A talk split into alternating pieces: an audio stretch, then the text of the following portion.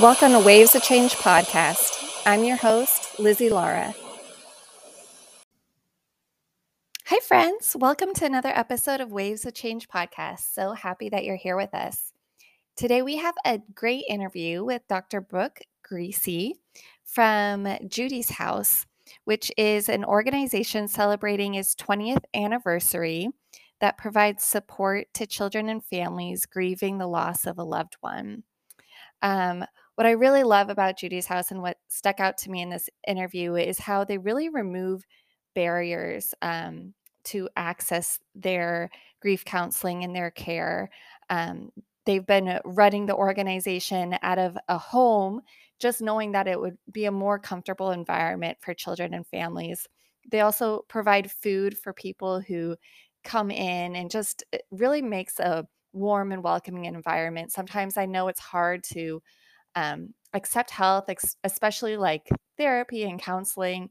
And I really love that um, they remove barriers to access. And, um, you know, most importantly, what I didn't mention is that also their services are all free, which is so wonderful. I also love that they're so intentional about providing quality and comprehensive counseling. Um, you know, Brook mentions about how her husband, when he lost his mother, didn't really receive that quality comprehensive grief counseling and how they are now um, very intentional in providing that um, to the children that they work with. And I really love that. I also love this is a theme with so many of the organizations that we talk to. And I think it's so important to call out that they are creating community among the people that they serve. I um, you know, when when a child loses someone close to them, it can feel very isolating when their peers haven't lost, you know, say a parent or a caregiver or someone close. And I think it's so important that they're creating community and connecting children with other children who have or are dealing with um, the loss of a loved one. And I love that they're doing that. Um, you know, Brook mentioned after our interview that the children who have they have children that have gone through their program and then became interns at Judi's house and are now grief counselors, which I just love. And it speaks so much to the community that they've created and the amazing work that they're doing. Something else I just want to point out is, and that Judy mentions a couple times in this interview, is as a society, how we have to get better at addressing grief and dealing with grief. And we speak about this briefly, but um, you know, it's so so spot on what she says. You know, I personally have felt when I've had friends dealing with grief, you just you want to show up for them, you want to be there for them, and I feel like sometimes we just we don't know how. And I love that Judi's house is helping. Um, you know, not just the Denver community, but across the country, people, um, you know, helping others to navigate through grief. Um, I love that they're doing doing that. So I really hope that you enjoy this conversation. Um, I think we'll have to have Brook back on because I feel like there's so many amazing stories that we didn't touch and um, so much more about the wonderful work that Judi's house is doing. So I hope that you enjoy the interview and I'll let you get to it.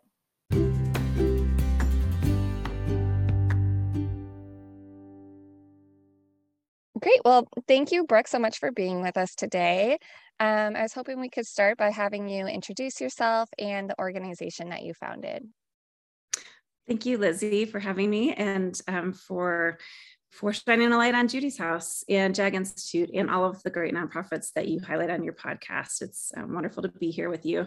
Um, my name is Brook Griese. I am a clinical psychologist and co-founder with my husband, Brian Griese, of Judi's House and JAG Institute, which is a comprehensive bereavement center in the Metro Denver area in Colorado that we founded to help children and families who are grieving a death find connection and healing we're um, not only a direct service provider in our community, but we also provide uh, research and evaluation and training and education through JAG Institute, uh, which is um, also uh, named in memory of Brian's mom, who died when he was 12. Um, Brian's mom is uh, Judi, Judith Ann Griese, and um, people always ask, "Who is Judi?" And she's the heart and soul and and really the um, who we honor through this work.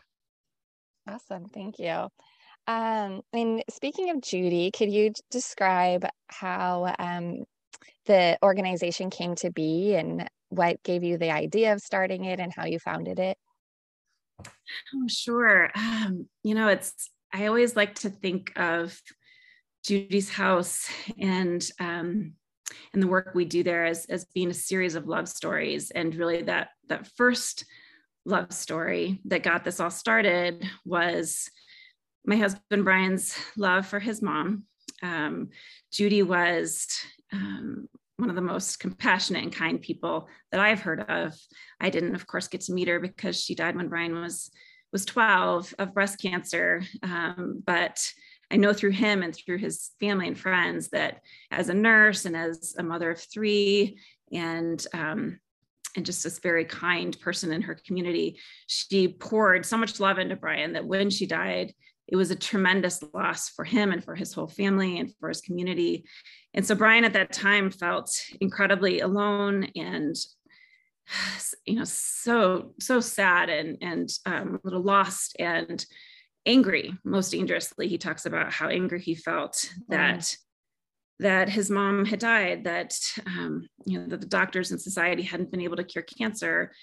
And and at himself um, you know he had as a 12 year old boy those feelings of not having been a good enough son or, or not having done the right things. And so he sat with that guilt and anger and and um, didn't know what to do with it. At that time we didn't have grief support centers around the country um, and we were really a grief avoidant society and, and mm. still really are in many ways but for a 12 year old boy um, in a in a family of of boys and men. And actually, his dad, Bob Griese, had had actually lost his own father when he was ten. So he did a tremendous job of rallying to support Brian and, and, you know having a consistent routine for him and having you know a set schedule for breakfast and, and and doing all he could and he even sent him to a counselor which you know of course he wanted him to have every opportunity to find um, healing but unfortunately at that time the message that brian got in that counseling was based on stages of grief which we now know are you know kind of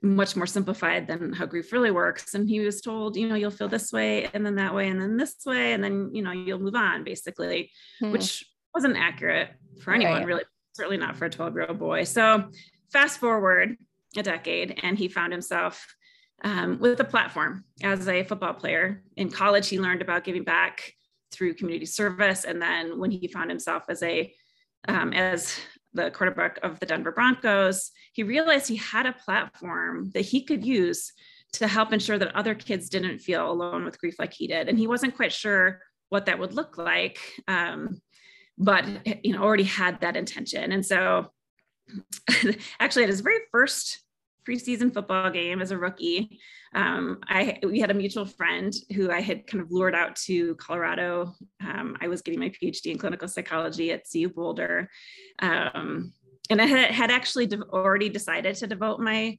career and my life to children who had experienced trauma, loss, and adversity based on my own experiences as a child um, in a lower income community with few resources and with parents who are in uh, director of social services and a psychiatric nurse. So I had already set mm. myself on a path to um, help children who had experienced that, that great adversity and trauma and loss.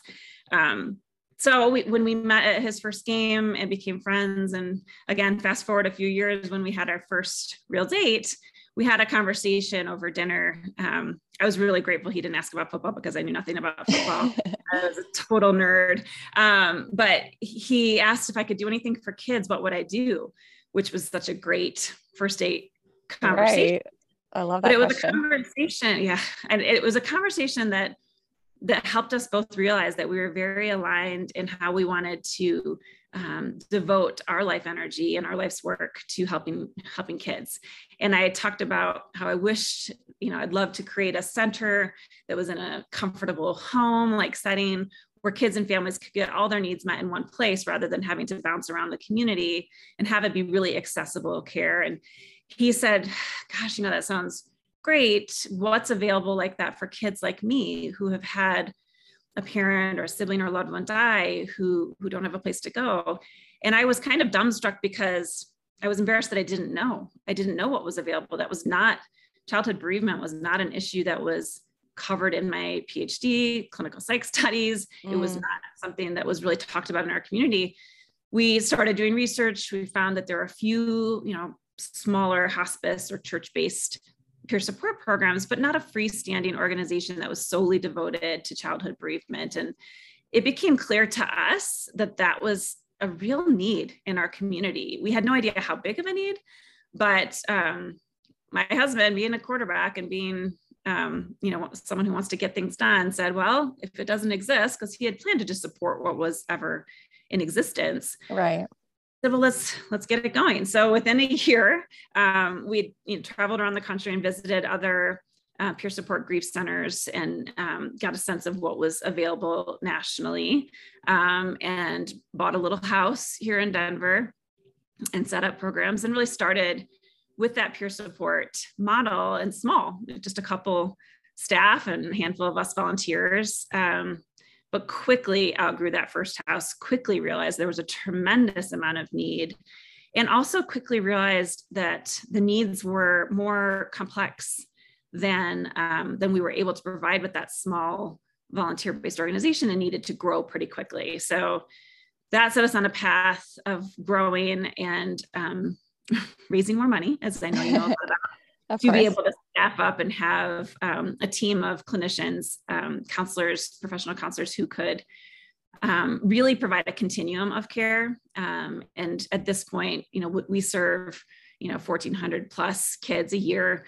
Um, and and really meet them where they are in terms of where the family is and, and can wrap around them not only with our groups which still have a, a lovely element of peer support and connection with other kids their age but also um, their therapy and um, more intensive counseling and family counseling for those who need more support, as well as you know being able to really assess what their needs are. If there are crises or other stressors in their family, we can wrap them around with other services through our community partnerships and really help the families stay on a, on a positive trajectory as they navigate grief. So it's it's grown from that very small little house in Denver to um, we actually have outgrown our, our current um, two Victorian homes in um, Denver, and we're um, moving in next month into a brand new facility um, that's 26,000 square feet and has wow. more room for growth and for the, the tremendous amount of need that exists. Love that. I love just um, how serendipitous your relationship with Brian is too, being that you are getting your PhD in clinical psychology and he you know uh, lost his mother at a young age um, and then you you formed this organization it's a really beautiful story we um, I joke I joke that he might have married me for my degree, but then he then he quickly counters and says, "Well, maybe you married me for my platform." But the truth is, we just feel really fortunate that we both that we met each other, that we were brought right. together, that we've been able to share this life's work, and and to really kind of um, join forces in that way for good.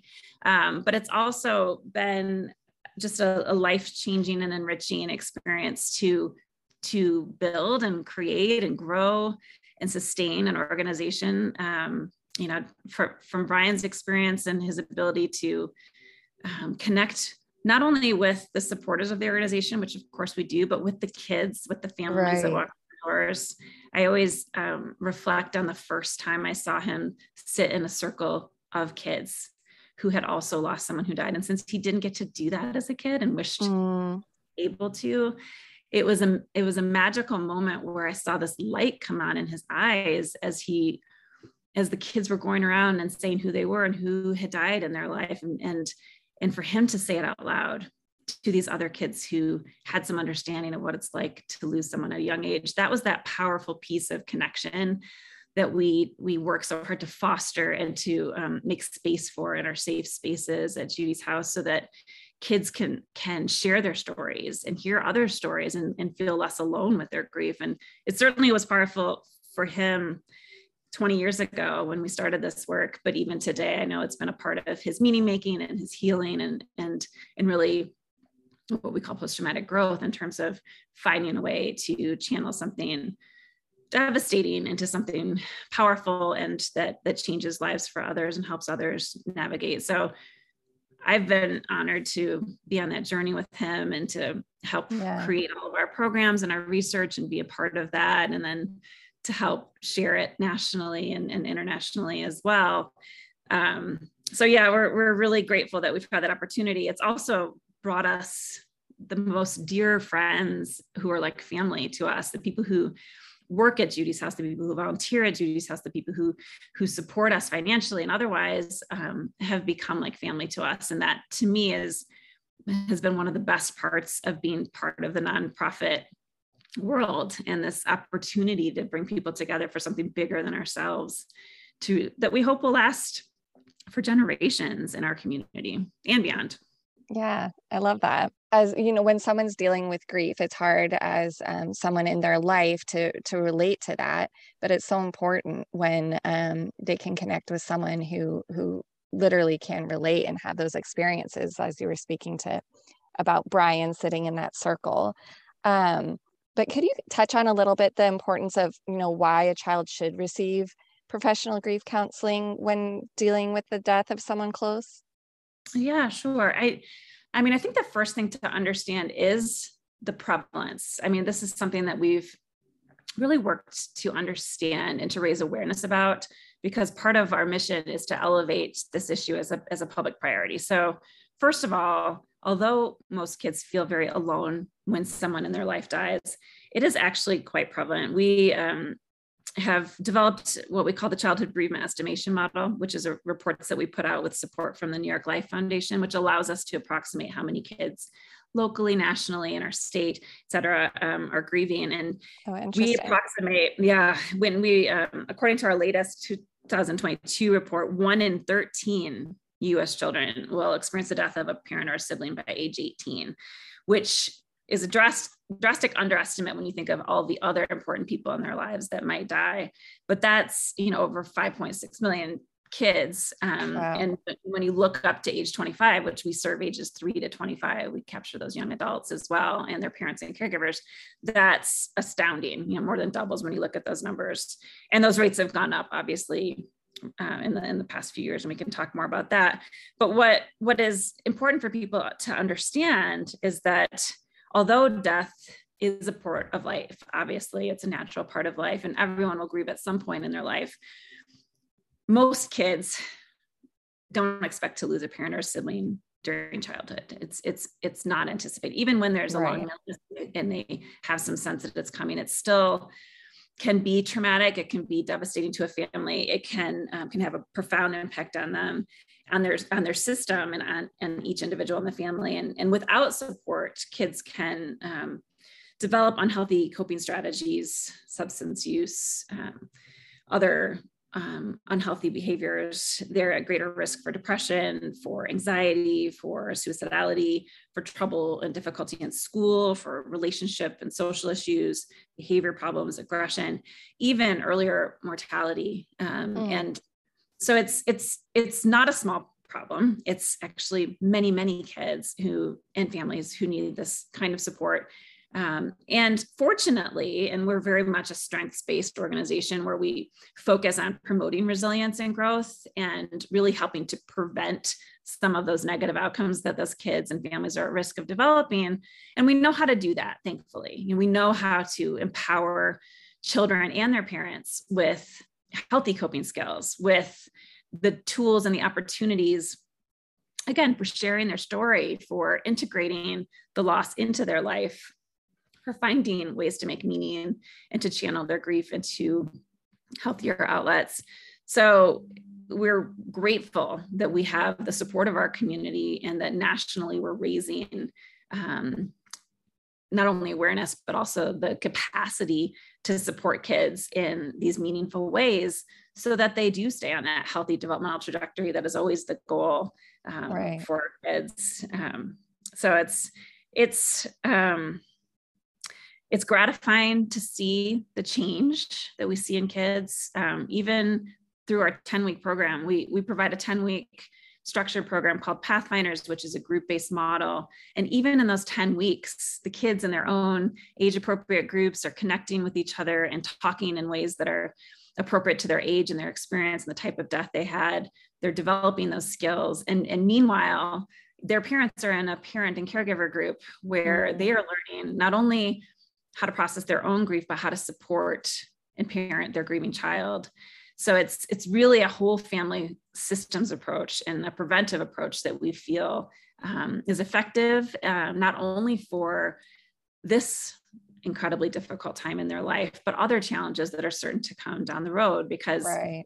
as we know, grief is not you know over in, in succinct stages. There's no timeline for grief. It's something that kids and families um, will experience in waves throughout their life. And so to be prepared for those waves, you know, a six year old grieves very differently at 16 when their dad is not there to teach them how to drive, or mm. they're not there, their mother is not there for graduation, or um, they're, they're not there for their wedding. It's, it's different at different times in our life. And so right. to develop language and skills and coping strategies um, is, is really key to what we're um, doing with our families individually, and then um, what we are sharing through education and training, um, not only of our workforce here in Denver, because we train interns and postgraduate trainees, um, sometimes up you know beyond a dozen a year of them to really strengthen the workforce and make sure it's a more grief informed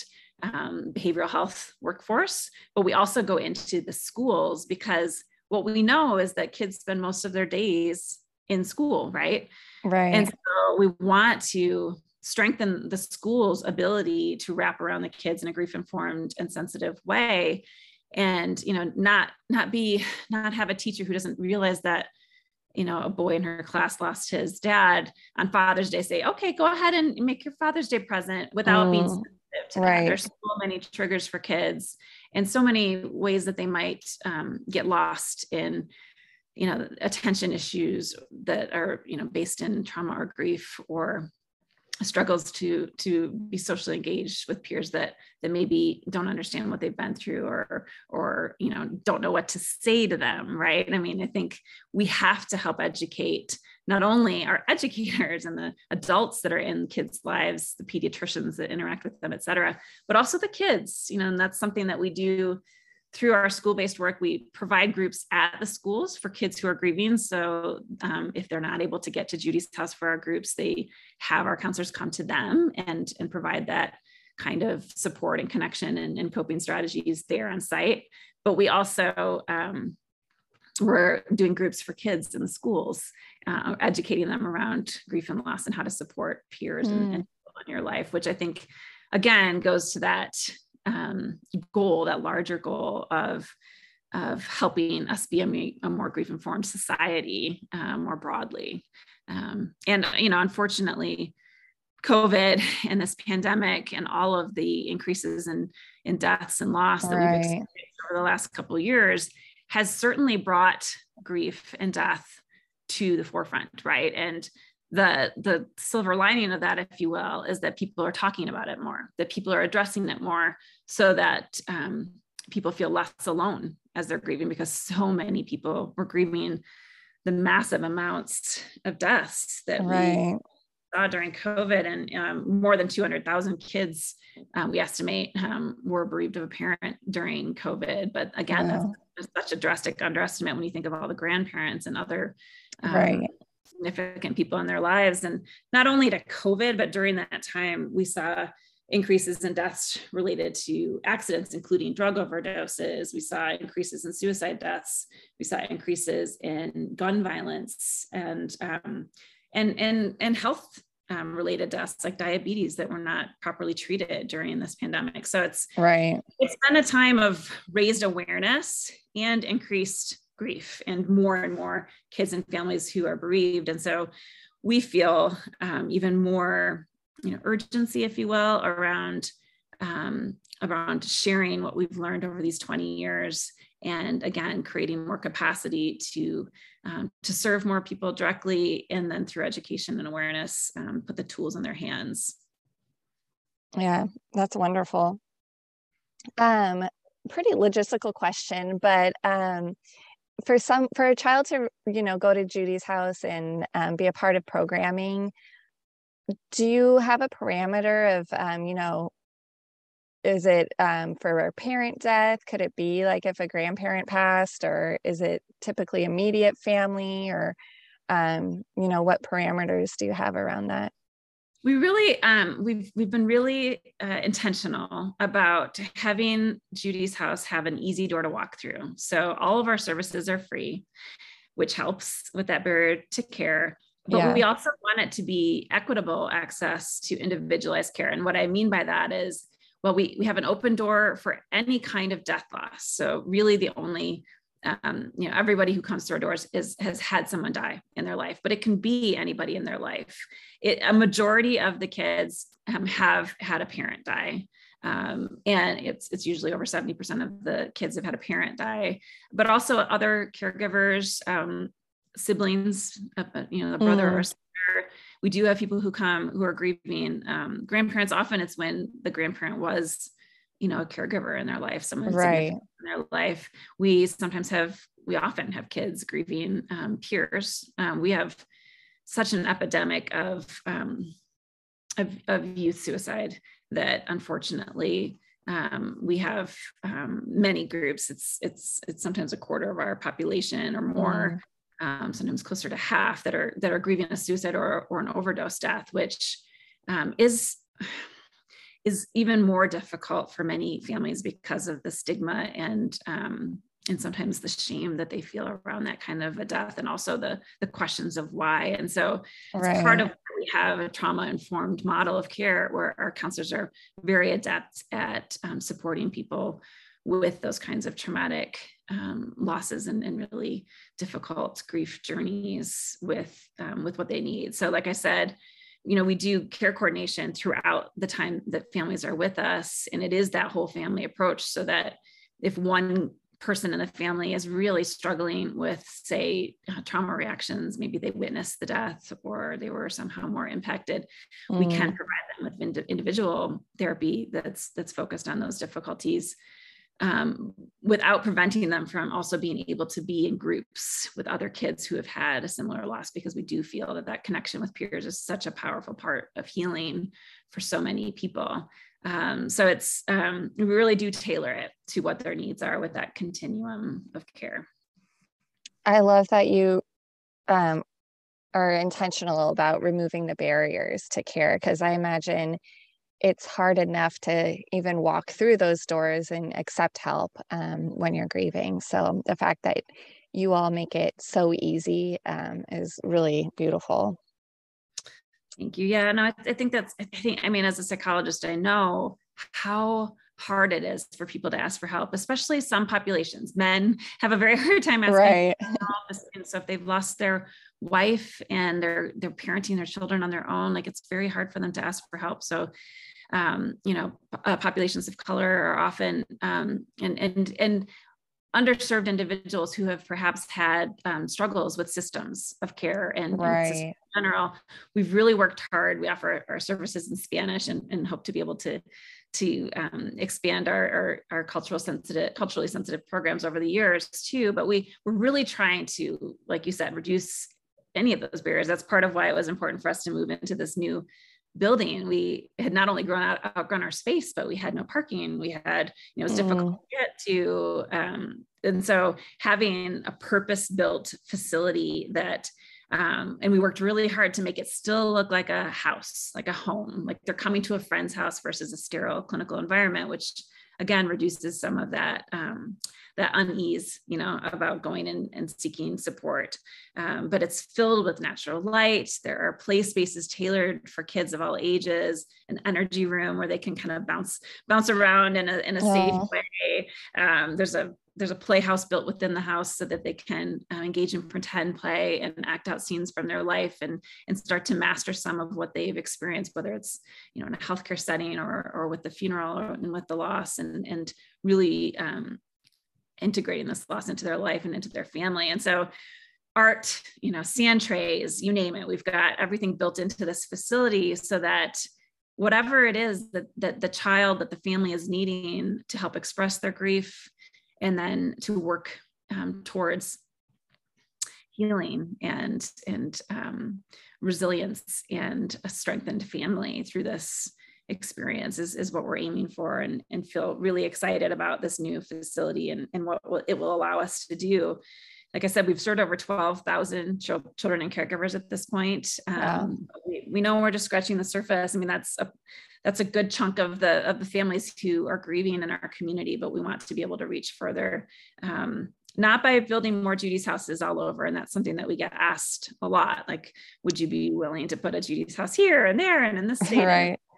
And we did, of course, consider the possibility of expanding, but once we, you know, use the the, the CBEM to estimate prevalence and just really get a handle on how many kids there were, what we decided was most important was that we instead create JAG Institute and share that knowledge to empower those communities because you know, I love the name of your podcast, um, Lizzie, the waves of change, because we really, what we want to do is create social change, right? We want to um, empower communities anywhere um, to be able to support their community in the ways that they need. They know their community best. They right. know what their capacity is with the CBEM and um, and actually with one of our other initiatives, initiatives, which is actually speaking of change, it's called the Childhood Bereavement Change Makers, which is also funded by New York Life Foundation and in partnership with the National Alliance for Children's Grief. Mm. We uh, partner with organizations around the country um, by working with them, empowering them with data, um, both from the CBEM and also helping them look at their own data, utilizing that data and evaluation to um, not only strengthen their programs and, and, increase their reach and capacity, but also to raise awareness in their community and with their funders and with their policymakers so that they too are working in their own communities and states to elevate this issue so that those waves of change, if you will, are, are rippling throughout the country. And that's how we decided um, we could be most useful in terms of being the tide that raises all ships to to use a phrase but um, so that's been really um, inspiring and um, exciting to to use um, this platform and this organization and this institute to reach other communities um, throughout the country i love that and you mentioned jag institute can you um, explain what that is i think you you know kind of explained it briefly but go into how jag institute works Sure. And and it was interesting. Um, gosh, with nonprofits, you have to be so flexible, right? Um, you right. never know what's coming your way. So Brian and I um, got Judi's house going. We were 27, so we were babies. Wow. We really didn't even know what we were doing or getting ourselves into. um, and actually, I was an, an intern at Children's Hospital at the time when we opened our doors. But what happened was that Brian got traded. He was playing football and he got traded to, mm. to Miami um, right after we opened our doors which was heartbreaking you know as nonprofit you know we're just getting this nonprofit started and growing and, and plan to be there you know full time I, I, was planning to, to really be very involved um, in in house and then we um, had to move and so what came out of that was a we shared the leadership you know we really um, as founders, we've always been really mindful that we have to avoid founder syndrome, as they call it, right? The holding on too tightly and not sharing the leadership and the ownership of an right. organization. So one thing it did was that it it, it taught us how to um, you know have a team of people that are sharing the leadership. Um, but while we were living away from Denver, um, I was able to start a research initiative in collaboration with the University of Colorado, which I'm on, um, I both got my PhD from there and am now on the faculty at the uh, medical school. But um, Louise Silver and my mentor in graduate school took on being the principal investigator for our research initiative. So because there was so little research in this area, it was exciting to integrate research into our practice and really, um, again, be able to contribute more broadly to the field's understanding of the needs of, of grieving kids and best mm-hmm. practices mm. for how to support them. So we got that started actually in 2005 um, while we were living away. And then when we when we moved back to Colorado, um, and and I was able to get more involved and take that data and really work with the team to develop our trauma informed model and um, and to really um, beef up the way that we were training and um, and providing care and sharing that data. That was um, and then I was running the organization as CEO for many years, we realized that if we wanted to expand our reach and really have, um, you know, uh, more ability to um, to get that knowledge out into the world that we really needed a freestanding institute within our organization. But um, so that was when we established JAG Institute, the Judith Ann Griese Institute, um, and kept it tied very closely to the work that we're doing at Judi's house um, and continuing to learn from our families. But again, like expanding out to be able to learn from other communities nationwide and to, to share what we're learning uh, more broadly. It's kind of like a a prism of bringing in as much knowledge as we can from all of people who are doing such great work and then sharing it out um, what we're learning from that aggregation of data so that's been um, a really gratifying element of the work at judi's house um, and one that will continue to grow for years to come I love that. It's such a beautiful way of expanding your impact. Um, you know, just like you said, you know, not necessarily placing Judi's houses across the country, but um, still having that impact um, in such a creative way. I love that. Um, something I wanted to ask you about, you know, there's obviously been so many tragic events across the country recently. Um, and I did see on your website that Judi House is addressing, um, you know, those events and speaking to the community about that. Um, can you help describe how um, Judi House is helping the community navigate through, you know, the emotions that come after these tragic events. Yes. Um, God, it's, it's been, like I said, such a hard few years for so many people. Um, yeah. So many reasons. I mean, the pandemic being such a big part of it, but the social unrest, the racial injustice that has been so clearly, um, we're just also much more aware of the pain and suffering that exists there the, again the gun violence the shootings in the schools the world you know climate change if you think about our, our what our kids are facing what what children are growing up in right now um, is obviously right. anxiety provoking and there's a lot of grief and loss around the way things used to be and what was lost during the pandemic not not only death losses, but also the opportunities to be with people that we love and care about in, in meaningful ways and missing opportunities for that connection. So I think, you know, first and foremost, we, we were we were also impacted by the pandemic, obviously, um, and had to pivot really quickly through telehealth. So that was something that um, we quickly got in place, which was a wonderful way to learn how to reach people in, in far distances because people unfortunately drive long distances to come to Judi's house because there's so few places like this. Mm. But what we learned also through that was that people didn't want to only be through a screen. They really craved that human face-to-face eye-to-eye connection that we provide at Judi's house which you know fueled us you know we were we were in the midst of this 20 million dollar capital campaign to build this 26,000 square foot during a global pandemic which is of course not easy but it also fueled our fire to do that because we mm. saw that there was this increased separation and isolation that was amplified by the pandemic and by all of these other factors and the fear that comes with all of those factors and that if we could be a part of the solution of that broader disconnection and struggle that that so many people were experiencing especially kids i think really struggled during this time that having a safe place like judi's has to come and connect with others and yes it's around specific deaths that they've experienced but more broadly it's around feeling a sense of community and um, and and feeling cared for. I think that one thing we've learned during this time and what we both educate our schools around in terms of you know how they wrap around kids and, and show up for them but parents and, and community members how they can be there to listen you know most importantly to listen and to care and to really be um, attentive and there for people in their life from the person you meet you know that's that's checking out your groceries for you who shares with you that they that their husband recently died. Like how do you show up for the people in your community? Right. to your next door neighbor you know how do you um, how do you offer concrete help and support when they've had someone die in their life or when they're experiencing tremendous tragedy or adversity I think that we as a community, as a society, have to really remember those those good old fashioned human ways that we show up for people. And and we're grateful that we can provide that continuum of of, of professional and, and comprehensive care for children and families and and that they have that in us. And we want to help our whole community be more present and available and not shy away from asking you know how are you doing today? Um, you know i really would love to bring over um, a dinner for your family. Which night would be the best night for that?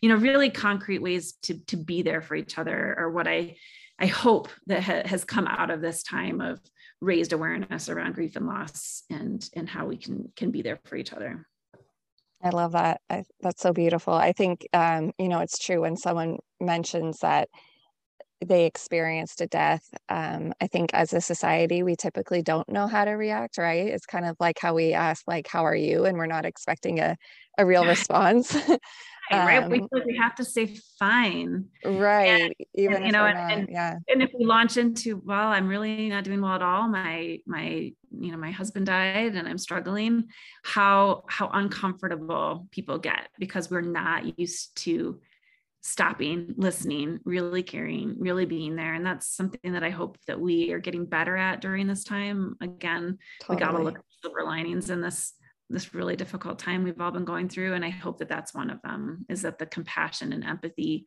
um, and the ability to have these hard conversations um, is there. And that, that um, through that, more people feel less alone with their grief and can find people who will really, really do that for them.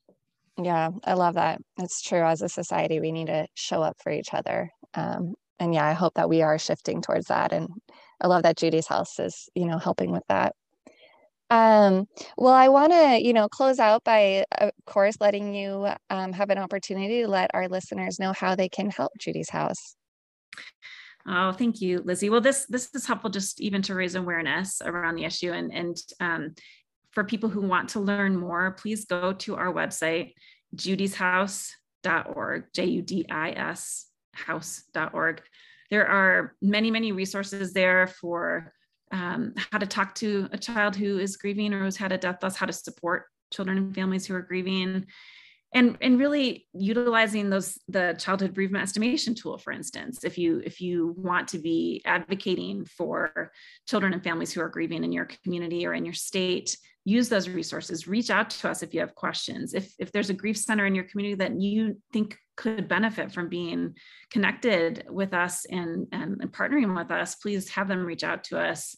Um, and always there's um, a need for volunteers of many ways. Um, if you're in our area or at other grief centers around the country everyone is always looking for volunteers who can either um, be a part of the support services for kids you know we we serve meals to our families and a lot of folks have really creative ways for the community to wrap around and and um, and be there for kids. Um, we also like every other nonprofit um, rely on uh, support from from donors and um, funders. And so, if you have an interest in supporting this work, please look at our website for opportunities to to give financially. We have a Seeds of Hope campaign right now where um, you can dedicate a seedling. Um, mm. To our mm. dandelions um, that can honor somebody who has died or somebody that you want to um, remember or or just be a part of this new um, home for Judi's house and this this mission and this movement towards um, ensuring that no child is alone in grief. So please visit our website and reach out if, with any questions or or opportunities to get involved. Love that. Thank you, Brook. Well, we always end our podcast with some fun rapid fire questions, if that's all right. Oh, sure. um, so, your favorite place in the world and be as specific as possible. Oh, um, the porch swing on our porch in the mountains where I can curl up and read a book and look for bluebirds that I can that I can go upstairs and paint because I'm an artist as well. And, and oh, nice! I'm really obsessed with painting bluebirds lately. Oh, They're oh, so that. that. sounds uh, lovely. I want to swing on a porch swing and watch bluebirds. um, the last TV show that you watched. Ooh, the last TV show I watched. I'm terrible at watching TV shows. Um, okay. But my kids had Shark Week on, which um, always terrifies me. And I was really grateful that we had just gotten back from our beach vacation and that we weren't watching it before the beach vacation. But um, right, fascinating animals. But I love that. Um, the last book that you read. Oh, I just read The Second Mountain by David Brooks, which um, is a really interesting um, book about finding your second mountain in life, which is a more purpose and purpose driven and meaningful mountain than often our first mountain has um, in terms of your career.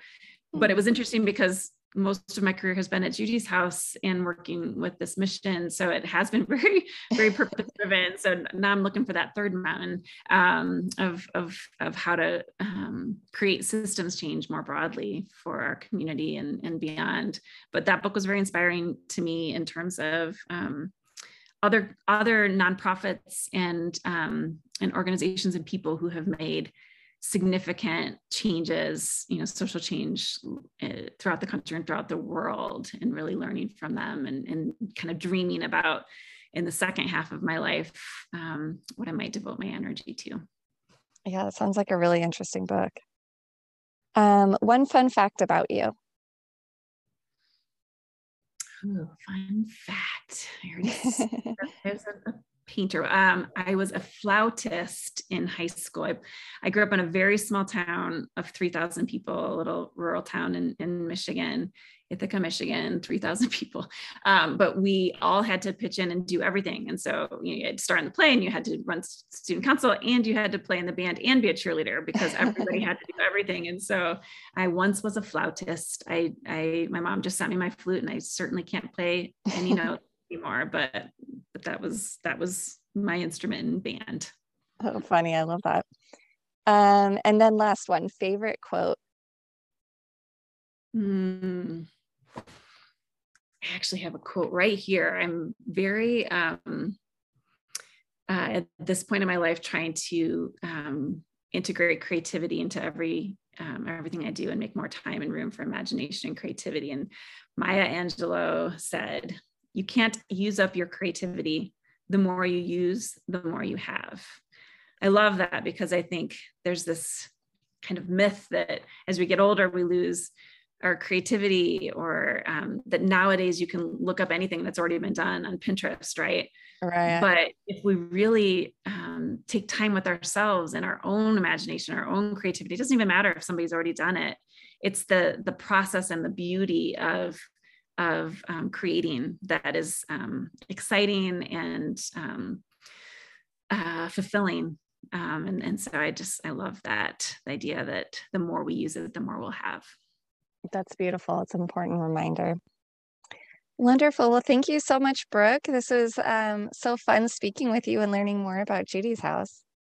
Well, thank you for taking the time, Lizzie. And again, thank you so much for for shining a light on all the, the wonderful nonprofits that are um, that are creating change uh, locally and, and nationally and internationally. Of course.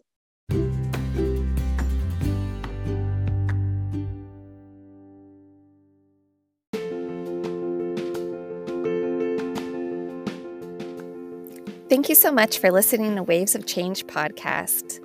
I'm your host, Lizzie Lara. I would love if you would follow or subscribe our podcast, or would you leave a rating or review? Five stars is our favorite. That would help others find us, and we'd really appreciate it. If you are active on social media, please follow us at Waves of Change Podcast on Instagram. Even more, if you would share this episode on your stories, that would be wonderful. If you have suggestions or want to recommend an organization I should interview, email us at wavesofchangepodpod at gmail.com. Thank you. I'll see you next time.